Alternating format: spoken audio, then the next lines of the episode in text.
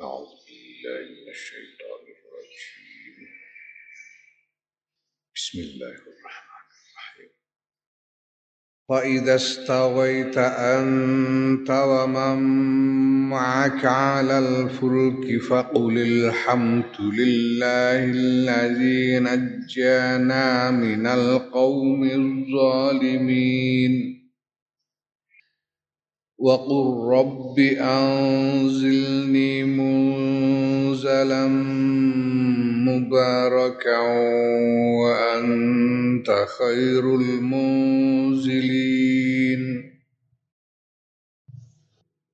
إن في ذلك لآيات إن في ذلك لآيات وإن كنا لمبتلين ثم أنشأنا من بعدهم قرنا آخرين فأرسلنا فيهم رسولا منهم أن اعبدوا الله ما لكم من إله غيره أفلا تتقون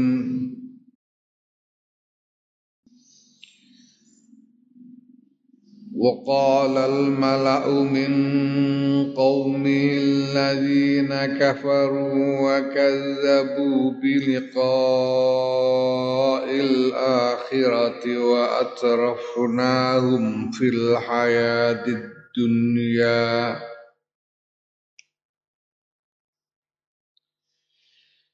وأترفناهم في الحياة الدنيا ما هذا إلا بشر مثلكم يأكل مما تأكلون منه ويشرب مما تشربون. ولئن أطعتم بشرا مثلكم ولئن أطعتم بشرا مثلكم إنكم إذا لخاسرون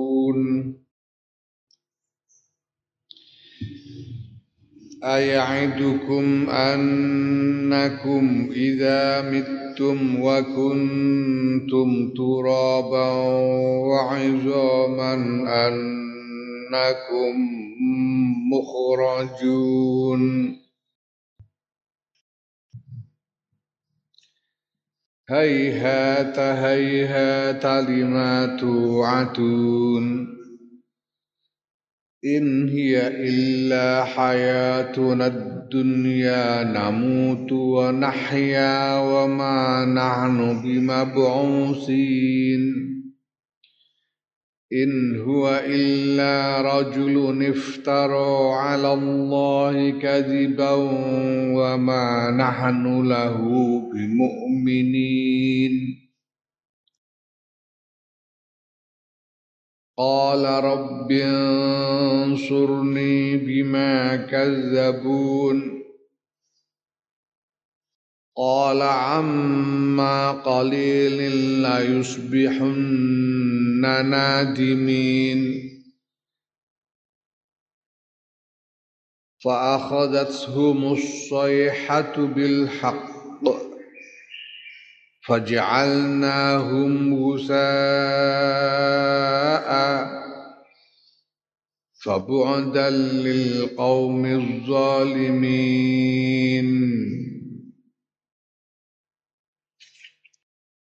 Faidah stawaita mengko nalikane jejeg sira ai i'tadalta ya jejeg anta yusira e Nabi Nuh waman lan wong ma'aka kang sertane sira alal fulki ngatasi perahu Fakul maka ngucap sira Alhamdu tes kabehaning puji kulillah tetep kagungane Gusti Allah. Alladzi yaiku zat najana kang wis slametake sapa lazi ing kita minal qaumi zalimina saking kaum azzalimina kang padha zalim kabeh yaiku wong-wong kafir. Wa ihlakihim lan den binasaake ne wong-wong kafir. Eh, ya. Di Gusti Allah paling ijazah marang Nabi Nuh. Iku nek wis munggah ning prau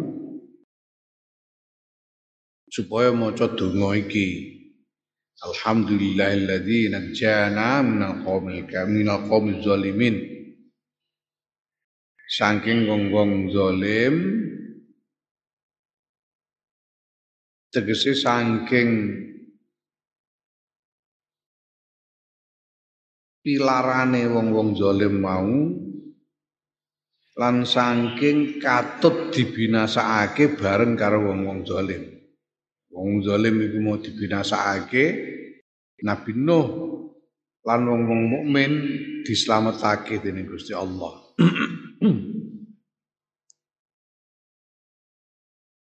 Wa qul lan ngucap sira Nabi Nuh inda nuzul ka ing dalem nalikane mudun ira minal fulki sanging prau nek wis mendarat praune berlabuh mudun saka prau ngucapa Rabbi duh pangeran kula anzilni mugi manggenaken panjenengan ing kula munzalan ing panggenan.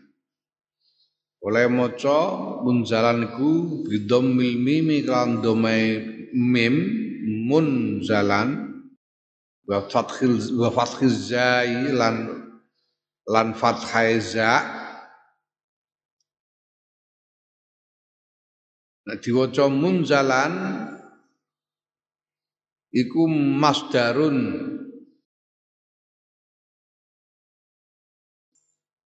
minangka masdar. Awis makanin utawa isim makan. Munzalan ku isim makan utawa masdar. Wa fathil mim lan fathai mim wa kasriz zai lan kasrai za. Manzilan. Lime di fathah zaid di kasrah manzilan iku maknane makanun nuzuli panggonane mudun. Munzalan ro manzilan panggonan mudun mubarokan kang dipun berkahi sing diberkahi ai zalikal injalu napa napa mengkono-mengkono den panggonake kawil makani utawa mengkono-mengkono panggonan Ya mergo nek iku masdar berarti penempatan. Ya Allah, tempatkanlah aku dengan penempatan yang berkah. Di penempatannya itu berkah. Oleh Gusti Allah manggonake Nabi Nuh iku barokah utawa panggonan sing di sing dinggoni iku sing barokah nek manjilan itu berarti panggonane sing dinggon. Nek munzalan itu oleh panggonake munzalan. Oleh manggonake penempatan. Nek manzilan tempat yang ditempati itu manzilan. Wakul eh Wa anta hale utai panjenengan ya Allah niku khairul munzilina sak saya pun zat kang ingkang manggenake. Zat ingkang manggenake ma ing barang dzukira kang ditutur apa ma tegese manggenake munjalan to manzilan mau manggenake wonten ing manggenake kelawan manggenake kang barokah utawa manggenake ing dalem panggenan ingkang barokah. Tahu ono kabar bahwa puing-puing kapal Nabi Nuh ono ya puing-puing kapal ditemukan yang cedake ning Irak, cedake hulu sungai apa ya hulu sungai Efrat dan Tigris yang Irak yang dicurigai sebagai kapal Nabi Nuh. Nah, Allah alam. Jadi Nabi Nuh lan wong-wong sing melu numpak perahu iki jadi memulai, memulai dunia baru. Kabeh Saliyane sing numpak perahu iku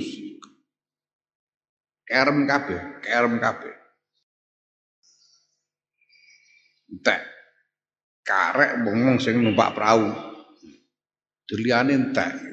Kaya apa dunia pada waktu itu. Karena kemudian Nabi Nuh dan orang-orang yang naik perahu ini betul-betul mulai dunia baru. Isinya dunia sejak Nabi Nuh nganti saiki iki ya sangka sing numpak perahu kuwi mau. Sing ora ya ora. Wis ilang kabeh sing ora. Inna fi dzalika astunat iku eh, setune iku tetep ing dalam mengkono-mengkono mazkur cerita ay al mazkur al mazkuri min amri nuhin saking perkarane Nabi Nuh wasafinati lan prau wa ihlakil kufari lan den binasaake ning wong-wong kafir la ayatin yakti pira-pira ayat tondo bukti latin pira-pira bukti ala qudratillahi taala ing atase kekuasaan Allah taala Wis tahu Gusti Allah ngresiki bumi dinteki kabeh isine wis tahu. Jaba sing numpak praune Nabi Nuh wis tahu. Dadi nek somben neh iku ya ora usah gumun wal billah. Nek Gusti Allah ngersakake neh mesti iso wis tahu. Bahwa Gusti Allah ku iso ngresiki bumi dari segala macam manusia dan hewan selain yang naik perahu Nabi Nuh menunjukkan kekuasaan Gusti Allah sing tanpa batas. Peristiwa banjir Nabi Nuh itu ame diakal wolak-walik cara piye wis ketemu nalar. Jaba namung bahwa itu, ter, itu terjadi karena kekuasaan Allah. Wa in lan setungin setuhude ke, ke, setuhude kelakuan in ning kono iku mukhaffafatun den tahfif minas thaqilati saing sakilah. Asale inna. Wasbuha hale ta isi me inna iku dhamir sya'ni dhamir sya'ni sing dibuang pisan. Dadi asale innahu banjur ditahfif lan dibuang. Domir sakni sing dadi isime dadi in. In setune kelakuan. Kunna iku ana sapa ingsun Allah. Lamu betalina iku zat kang nguji. Ay mukhtabirina. Menguji nyoba nguji kaum Nuhin ing kaum Nabi Nuh. Birsali kelawan ngutus Nabi Nuh ilahi maring kaum. Wa wa'azahu lan paring pitutur paring nasihat sapa Allah hu ing Nabi Nuh.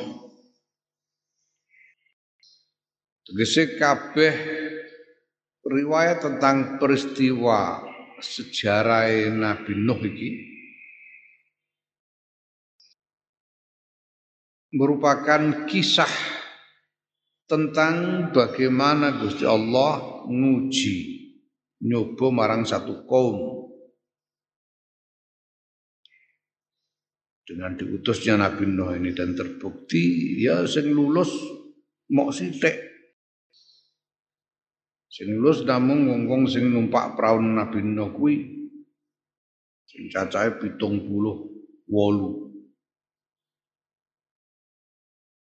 mung 78 liyane ora lulus. Ora lulus. Ditumpes kabeh. Sawuse ditumpes wong-wong zaman Nabi Nuh kuwi mau, summa ansya'na nuli bangkitake sapa ingsun Allah min ba'dihi min dalam sawuse kaum Nabi Nuh qarnan ing generasi ing kurun. Ekoman ya ing kaum akhorina kang keneh hum utawi kaum yang kemudian sudah generasi Nabi Nuh iku adun kaum ad. Mm -mm. Fa arsalna mongko ngutus sapa ingsun Allah fihim ing dalem kaum Ad rasulan ing utusan minhum saking antarane kaum yaiku Hudan Nabi Hud. Gusti Allah ngutus Nabi Hud diutus apa? Diutus nyampe ake dawuh yaiku ane abudu. Ai bi ani budu buang bak. Diutus kelawan yento nyampe ake ubudullah padha nyembah sira kabeh Allah ing Gusti Allah. Ma ora ana lakum kedhe sira kabeh iku min ilahin sang pangeran geruhu sopo saliyane Allah. Liyane Allah iku dudu pangeran. Iki susunane susunane kaya ning ngarep. Geruhu iku isime ma min ilahin iku khobare afala tatakmunam ana to mongko ora padha wedi sira kabeh. Wedi qabahu ing siksane Allah fatuk minuna mongko nuli padha iman sira kabeh. Iki merupakan pesan yang secara konsisten podo terus disampaikan oleh setiap utusan Allah. Setiap rasul menyampaikan pesan ini bahwa selain Gusti Allah itu dudu pangeran. Sing pangeran itu namun Gusti Allah tok liyane Gusti Allah itu dudu pangeran, dudu pangeranmu. Nek wong nyembah marang saliyane Gusti Allah kuwi padha karo ngina marang Gusti Allah. Padha karo dipelekno marang Gusti Allah. Wong sing nyiptakake kabeh sing paring kabeh Gusti Allah kok sing disembah liyane Gusti Allah. Pokok sing disembah iku bangsa perkara-perkara sing ora bejaji, perkara-perkara sing ora duwe kekuatan babar pisan digambarake ning gone surat sadurunge berhala-berhala sing disembah iku ngusah laler ae ora iso. Apa meneh kon nyiptakno laler. Laler iku sing nyiptakno Gusti Allah. Bahwa pesan yang yang dibawa oleh para utusan Allah ini sama terus menerus berulang-ulang. Tolong utus-utusan nyampe no iki butullah malakum min ilahin ghairu. Ono sing iman ono sing ingkar, sing ingkar dibinasake, sing iman selamat. Sing iki terus urip duwe keturunan-keturunan berkembang menjadi kaum yang baru. Terus lali teh kaum sing anyar iki mau terus lali neh. Lali marang ulangan tauhid nyembah saliyane Gusti Allah meneh. Dilingke meneh. Ngono bolak-balik Rasul. Iki nuduhake bahwa keberadaan menungso ning alam dunia iki ora kena dilakoni tanpa eling marang Gusti Allah. Tanpa eling bahwa kita punya Tuhan yang esa yang harus disembah dan taati dan bahwa nanti pada saatnya akan ada hari perhitungan dan pembalasan. Nah, kenapa kok penungso kok harus hidup dengan kesadaran itu? Kesadaran bahwa kita punya Tuhan yang esa yang harus disembah dan bahwa dan harus ditaati dan bahwa pada waktunya nanti kita semua akan diadili menghadapi perhitungan amal dan menerima pembalasan. Harus dengan kesadaran ini supaya apa? Supaya tatanan urip manusia itu dari tatanan urip sing apik. tataran urip sing menjaga kemaslahatan kesentosaan mereka sendiri. Mereka dengan kesadaran itu, dengan kesadaran tentang Tuhan dan kesadaran tentang hari pembalasan, manusia itu menjalani hidup secara bertanggung jawab secara bertanggung jawab. Mergo eling nek bakal diwales. Nek ora percaya bahwa bakal dia diwales, ya dia tidak akan tidak akan bertanggung jawab. Wong dadi pejabat itu ngantek ora tanggung jawab nyeleweng mesti ora eling nek bakal diwales dening pangeran. Ora eling nek di pangeran bakal diwales. Mulane dene wani nyeleweng. Dumah iso ndelikno. Dumah iso ngakali hukum. Mergo ini ora patio ngandel walaupun bahwa walaupun di dunia dia bisa menghindari hukuman nanti akan ada pengadilan akhirat yang tidak bisa dihindari. Aku di konco wartawan senior banget, wartawan internasional sing wis sangat senior dan dihormati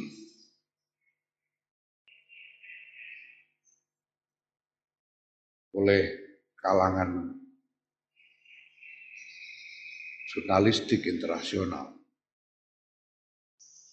Ernest melang-malang melintang di dunia kewartawanan internasional itu sejak tahun 80-an. Nah, dia tahu ngomong bahwa berdasarkan pengapatannya dan apa yang dia pelajari dari sejarah, tidak pernah tidak pernah ada revolusi sekuler yang mampu mentransformasikan masyarakat ke dalam tatanan yang lebih baik itu tidak ada. Mulai zamannya revolusi Perancis, revolusi sekuler. Jadi revolusi sekuler itu revolusi yang motivasinya semata-mata duniawi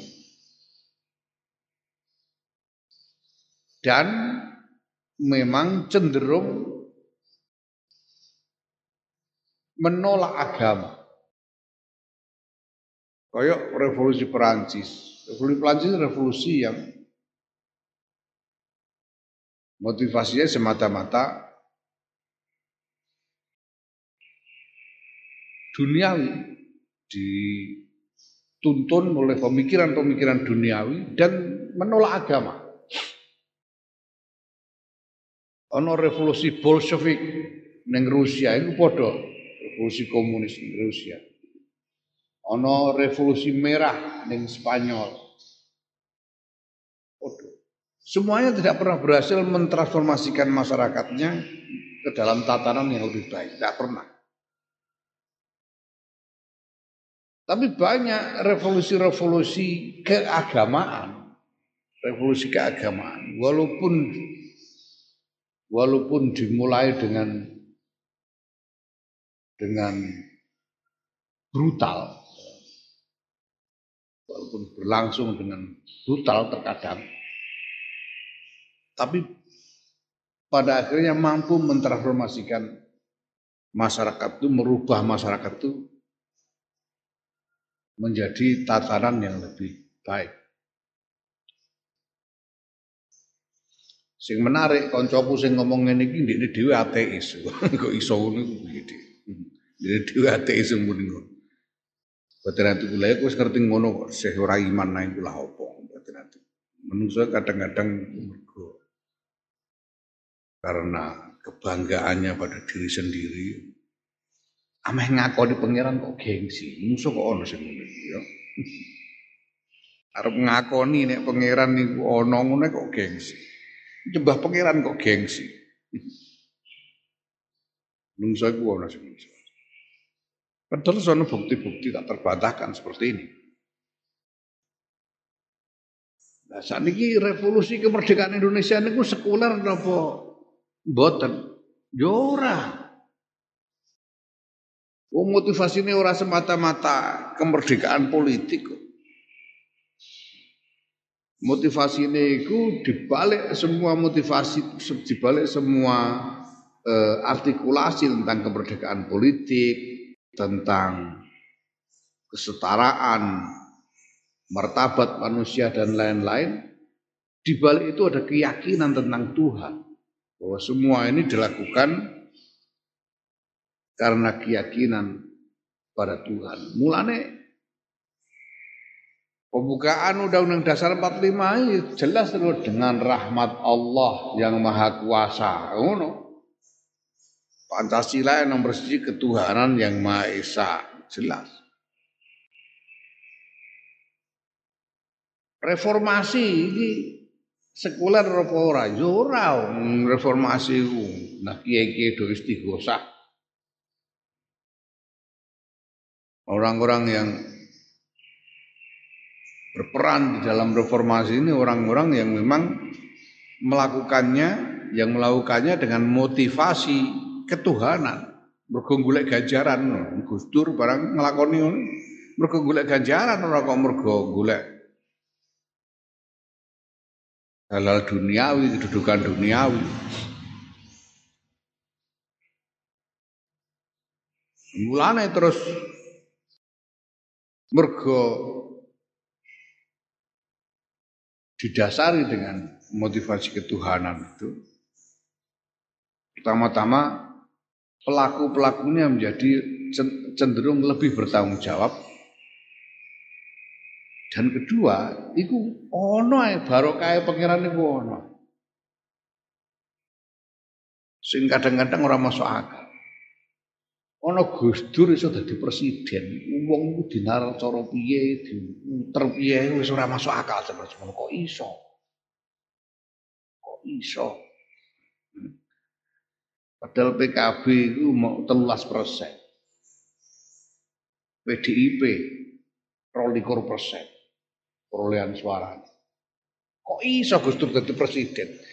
Aku pertama kali dikabari nek Gus Dur terpilih diketok palu itu aku terus telepon karo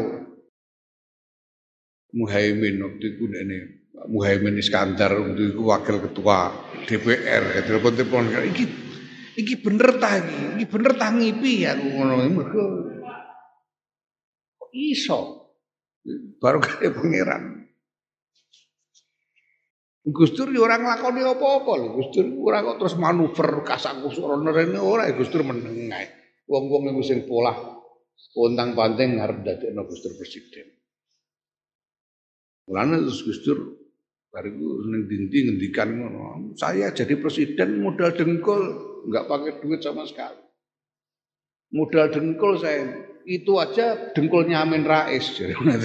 Modal dengkul ae ora dudu dengkule dhewe Gus Dur dengkule wong. Baru kaya pengiran. Ono ae sing Wallahu a'lam. Ya mulane ora usah ora usah apa jenenge cilik dengan segala macam kekacauan yang sekarang ini terjadi di dunia Islam. Eh, menawa di antara orang-orang yang terlibat itu ono sing ikhlas tenan sapa ngerti. Sapa ngerti. Menawa wallahu a'lam. Senajan ning gone Syria, ning gone Irak, ning gone uh, Libya, Nigeria, waco ora karu-karuan. Eh, bisa pengerti, ana sing betul-betul ikhlas ketompo ning pangeran, ketompo iku ono ae baru kaya pangeran. Wallahu a'lam. Mana ki penting. Allah. Wakal ngucap sapa al malau para penggede qaumi saing kaum rasul alladzina iku wong-wong kafaru kang padha ingkar sapa alladzina wa kadzabu lan padha nggrohake sapa alladzina bi akhirati kelawan ketemu akhirat bahwa akhirat akan ditemui ai bil masiri kelawan kelawan oleh didadekake ilaiha maring akhirat bahwa mereka akan dibawa ke akhirat wa atrafnahum. Hale wis ngepenakake sapa ingsun Allahum ing alladzina ai na'amnahum. Paring nikmat sapa ingsun Allahum ing alladzina fil hayatid dunya yang dalam urip dunya iki ana wong-wong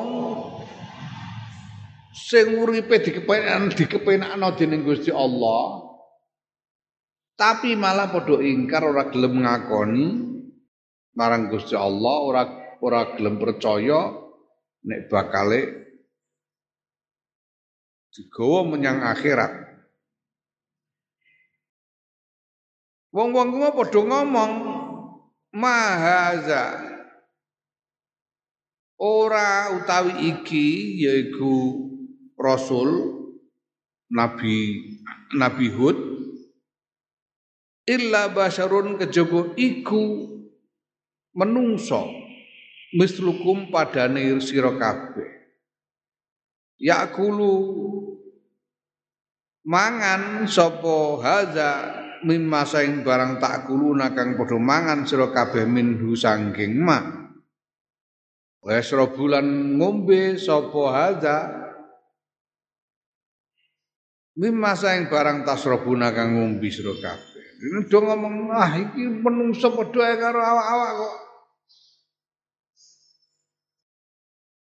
Kene mangan sate, mbekne ya doyan sate. Ini mangan roti, ini doyan roti. Pakanane padha, umben-umbenane ya padha, ngombe banyu, ini ngombe banyu. Padha-padha menungso kok. Walain tum lan demi lamun. Iki wamune iki wawu eh kosam. Ai wallahi demi Allah lain tum lamun yakti lamun demi yakti lamun taat sira kabeh naati sira kabeh basaron ing menungso mistlakum padane sira kabeh. Ya fihi ku tetep ing dalam dawuh wala in ataqtum qasamun utai qasam sumpah wasartun lan syarat. Ana sumpah campur karo syarat.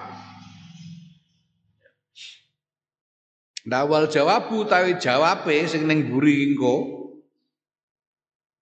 Sing ning buri engko innakum idzal khosirun iku li awaliha tetep kedue kawitane. Li awalihima tetep kedue kawitane sumpah lan syarat. Iku apa? Sumpah. Jadi jawab iki jawab sumpah. Iki ana sumpah karo syarat.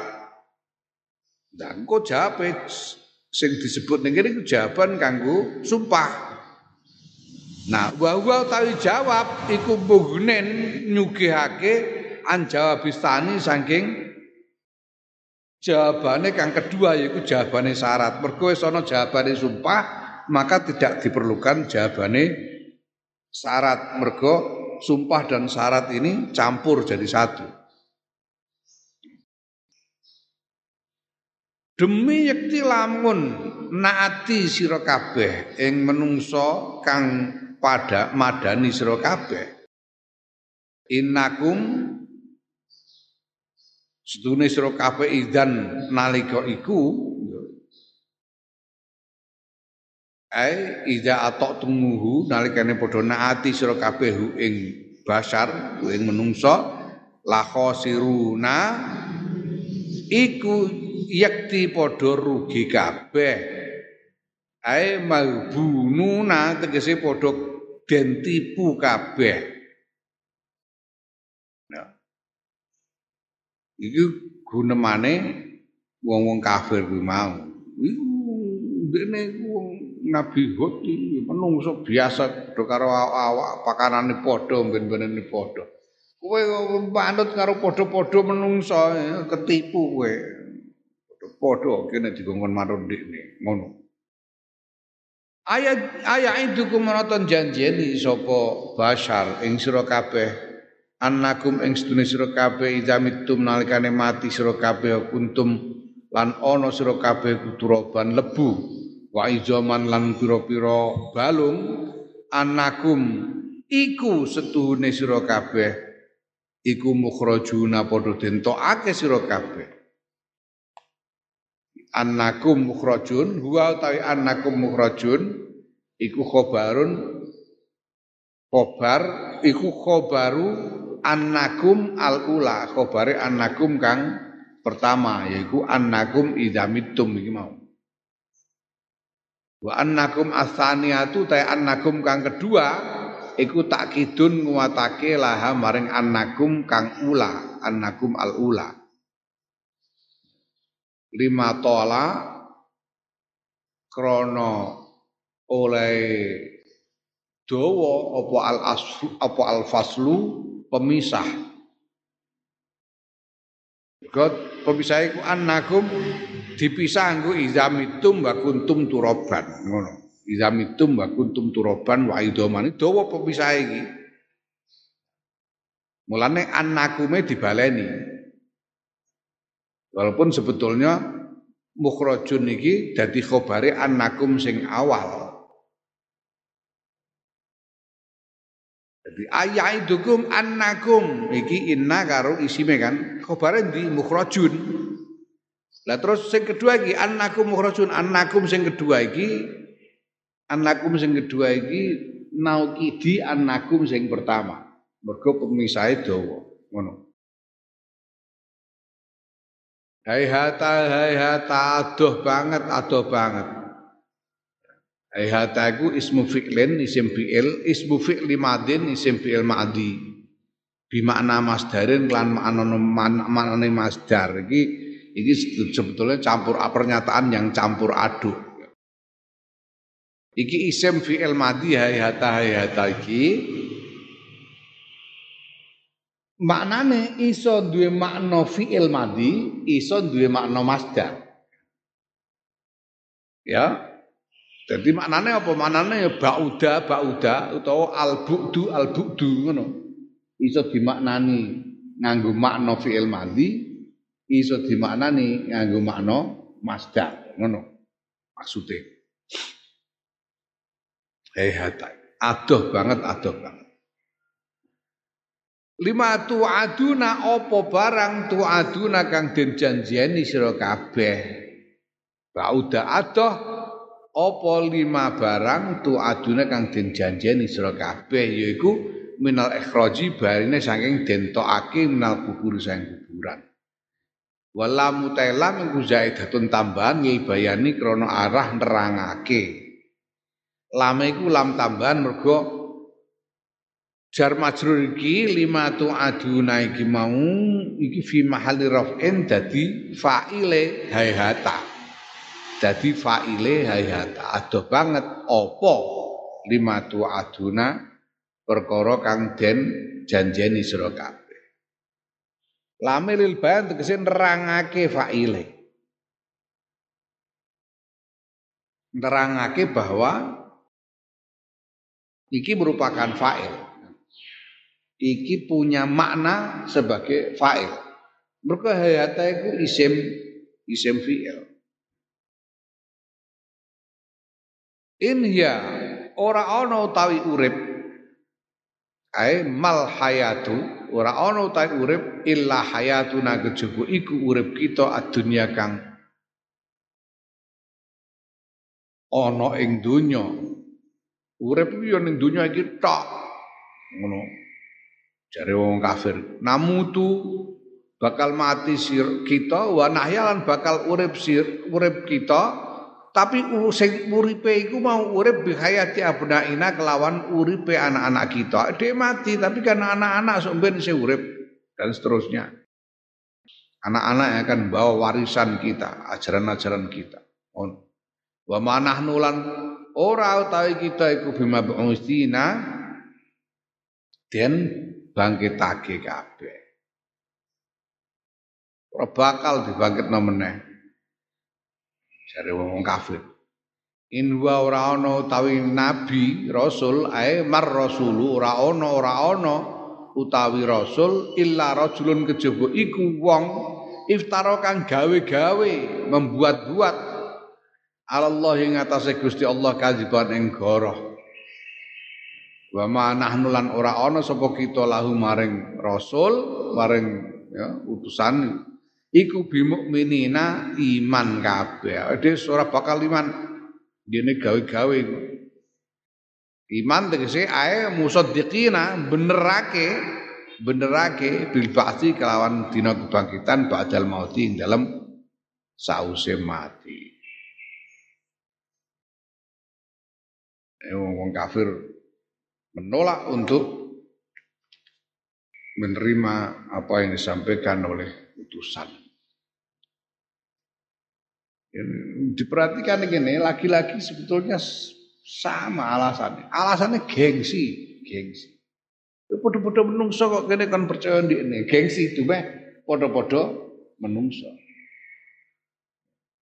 Ini podo iki alasannya karo oleh wong-wong musyrik Mekah, penggede-penggede ini iku.